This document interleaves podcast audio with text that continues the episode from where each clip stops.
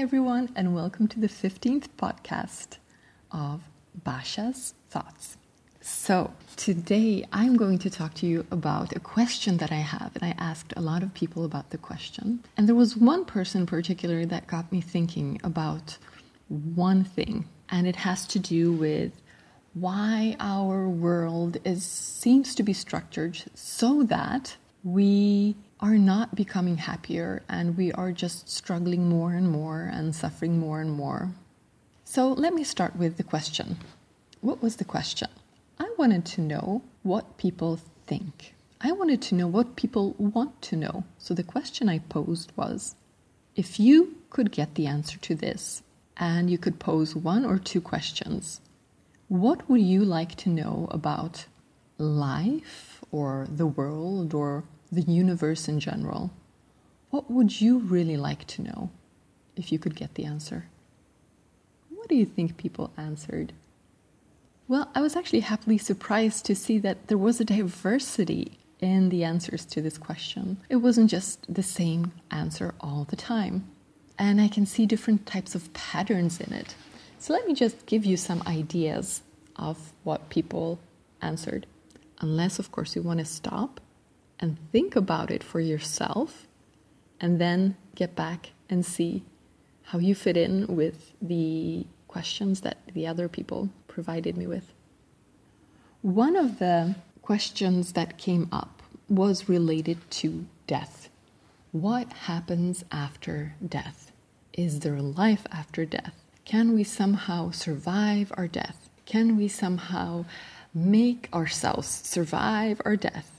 Will we in the future be able to have a technology so that we do not die and we can live forever? So, the idea of an inter- eternal life and what it is like was one of the themes that pervaded.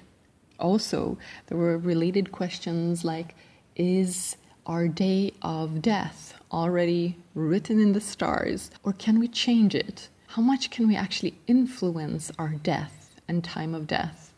So, this was one line of questions. Another one was a line that is related to Buddha and uh, Buddha's question about suffering. Because Buddha saw that there is suffering, there is sickness, there is death, and old age that leads to death and disease. He saw that this was happening around him and then he wanted to know is there a way to end suffering? Can we move beyond it? And there are some persons asking this same question in different ways. How do we end suffering, basically? Also, this may be related and it has to do with purpose. What is the purpose of life? What is the nature and purpose of life? And more personally from a lot of people, why am I here? What is my purpose here? What am I supposed to do here? What am I doing here? and then there were also questions that were kind of coming through a lens of society, coming through a lens of what is going on around them in society, what they believe that they see in society, or even what is going on right now. And these questions were questions like more personal why is everyone so self centered? Why is everyone self destructive? Why are we all like that? So that was one question. And then another way of posing a similar question was a person who sort of recognized that maybe it's not just me, maybe it's not me who is always choosing. Perhaps there are some greater forces behind it because all the structures around us in society seem to be pushing us in rather negative directions. Why? Why is this happening? So there was a question, and a person asked, why is our society such that we have to live with a false sense of progress? And our spiritual life is basically squashed to the point where we no longer know who we are. It's interesting. I think it's in the Bible that it says that this world is the world of the devil. This is where the devil is king. This material world where we live right now, physical world. And that's interesting, okay. Why is that? Actually, this is what I want to talk to you about. But before we do that, mm, there was another question that I found interesting. It's also related to Buddha's question. It has to do with degeneration. And the question was why does everything degenerate in time?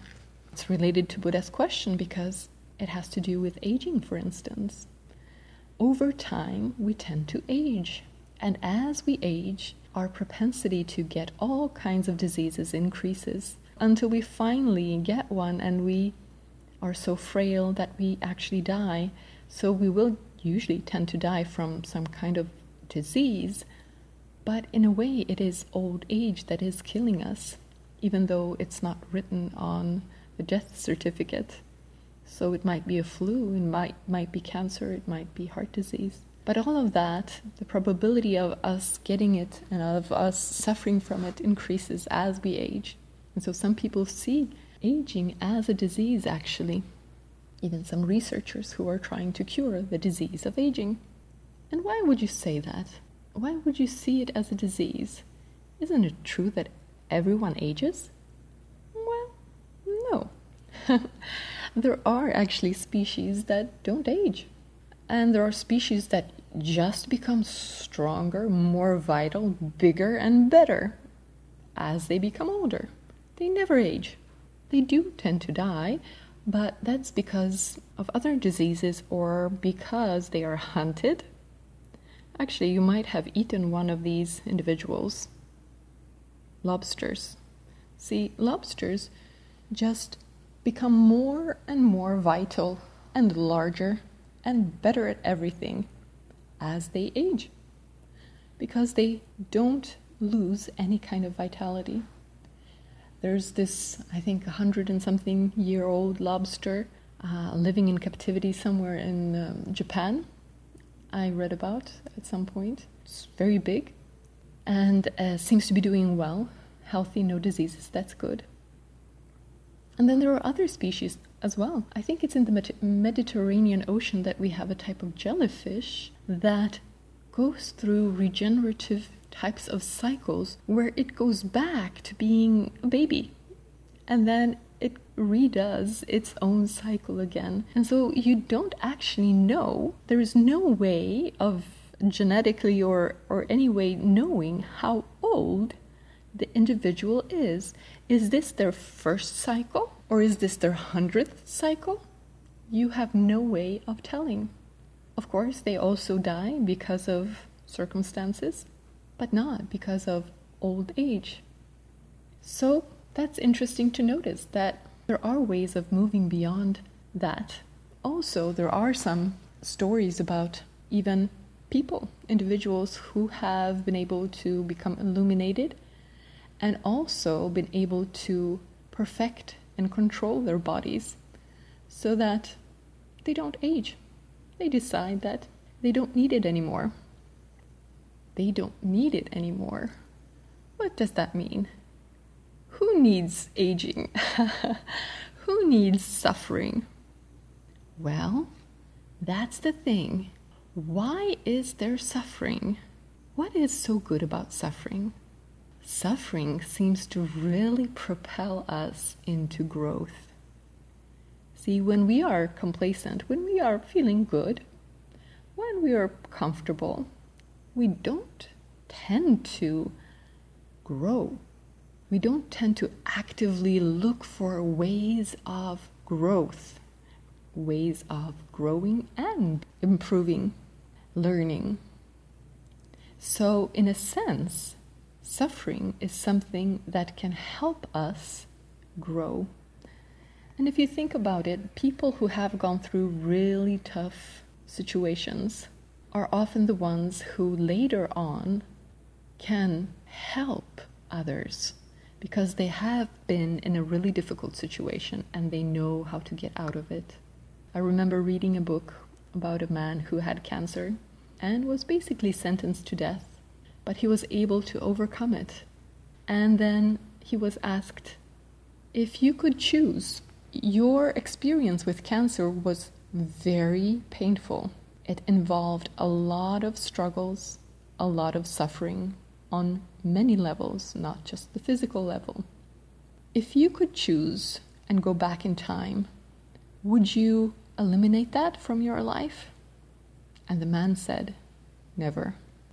It's the most transformative and the best thing that ever happened to me. And I can see it now that I've gone through it. So suffering seems to propel us. It's almost like a force that is driving us to become better in different ways. And very often we become more compassionate, less judgmental, and just more beautiful as people. We will tend to connect on a true human level with others. The giraffe language, the nonviolent communication that we talked about in another podcast. So we tend to communicate and connect to the center of another person and have real, meaningful interactions instead of blaming, judging, and not really connecting with anyone or acting out of fear and defense mechanisms and never really being able to connect. So, suffering can help us in that. And if it's a part of life, well, then, hey, there's a good chance that this life will help you grow. If there is a purpose that is related to growth and learning in some sense, well, then you will probably do that. Chances are life will create circumstances that lead to that. Of course, suffering is not the only way to grow. You can grow in other ways.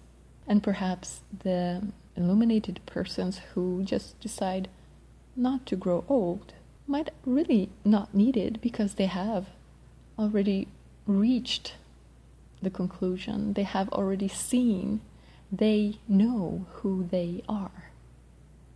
So, what about the question regarding uh, the devil being the master of the universe and the one who seems to be the king of the material world?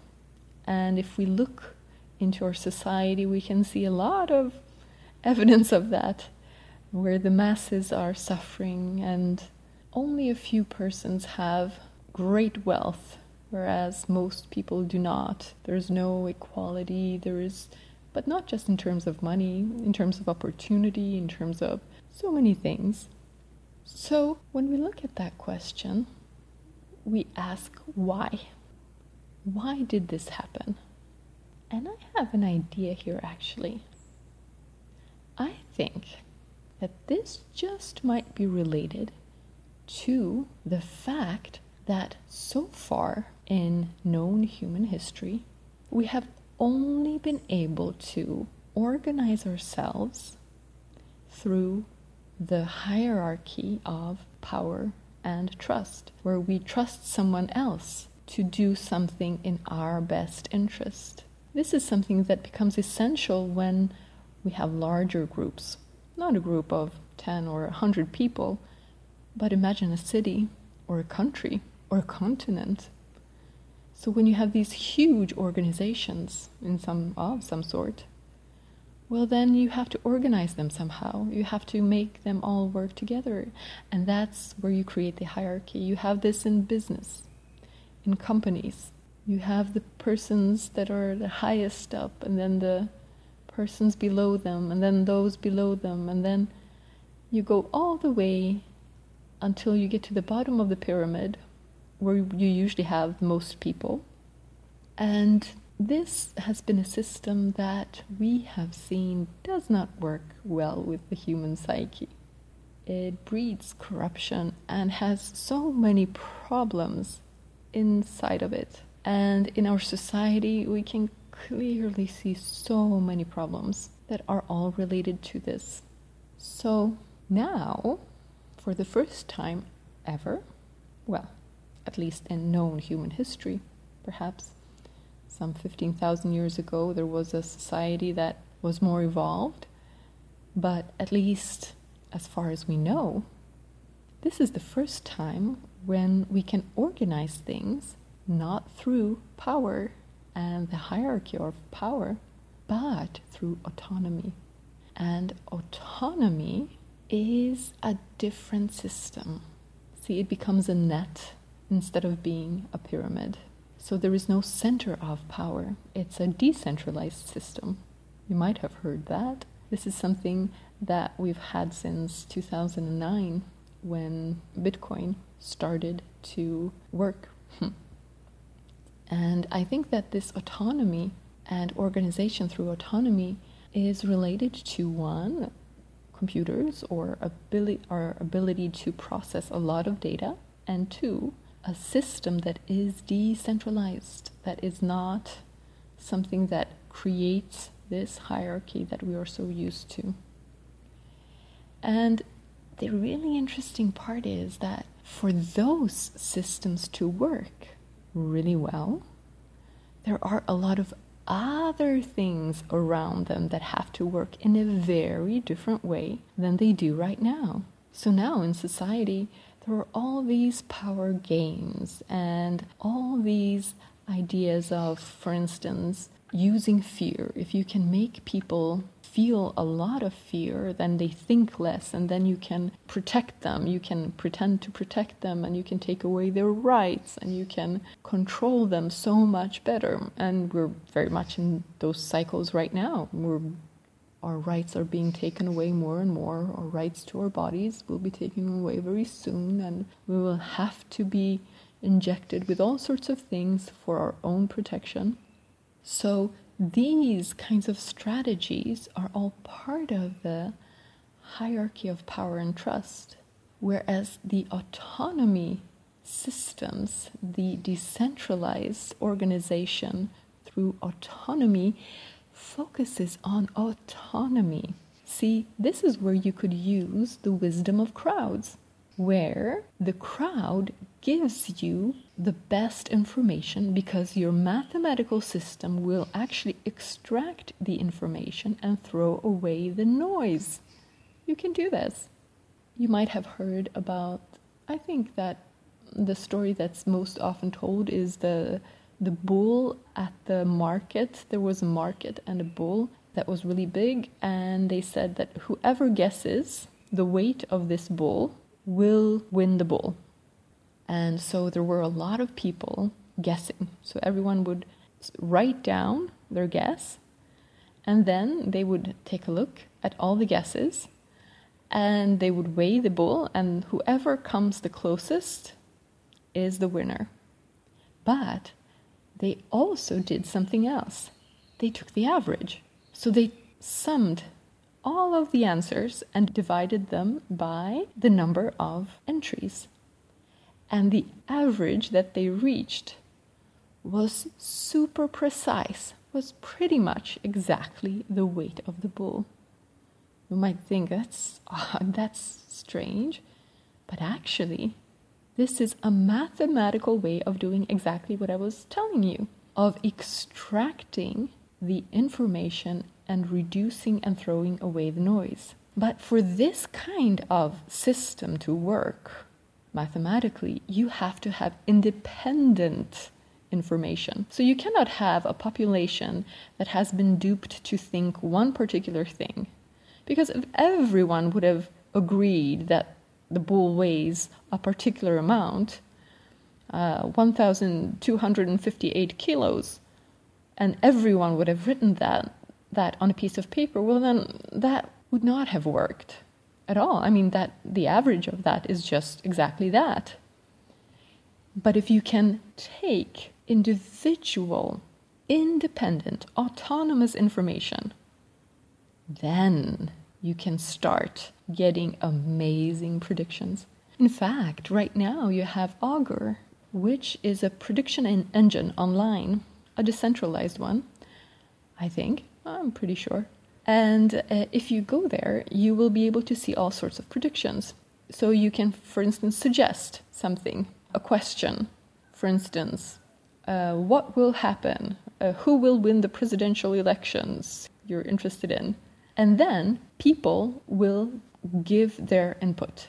And the idea is that this prediction engine, if it gets enough input, and if the input is indeed autonomous in the sense of coming from different sources, people thinking individually, well, then it's going to be extremely precise.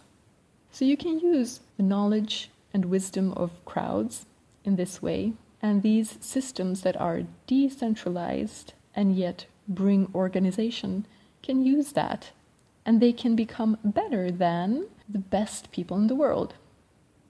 See, here's something interesting. If you take the world leading experts on a particular topic and you give them a complex problem to solve, it turns out that those leading experts will actually do better if you also put in some not so leading experts, non experts into the mix. That group will actually turn out to do better than the leading experts. What? Super interesting. It's a big universe that you can study about, and there are books about it that are truly fascinating. Maybe I can link to some of them. But that's the idea that right now, for the first time ever, we have the possibility of organizing through autonomy and not through the hierarchy of power and trust. Instead, we put our trust in our mathematics, and those systems will require us to become free, independently thinking individuals, because that's when it will work the best. So, in the world around us, we do see the power gains going on and then and they are becoming stronger and stronger right now. More and more of our rights are being taken away. But in the background we do have the persons working on these alternatives alternatives that can be ways out alternatives that can create a society that is fundamentally different from what we have seen for millennia. And I find that fascinating. So, thank you for listening today. And I'll talk to you in another episode. Take care.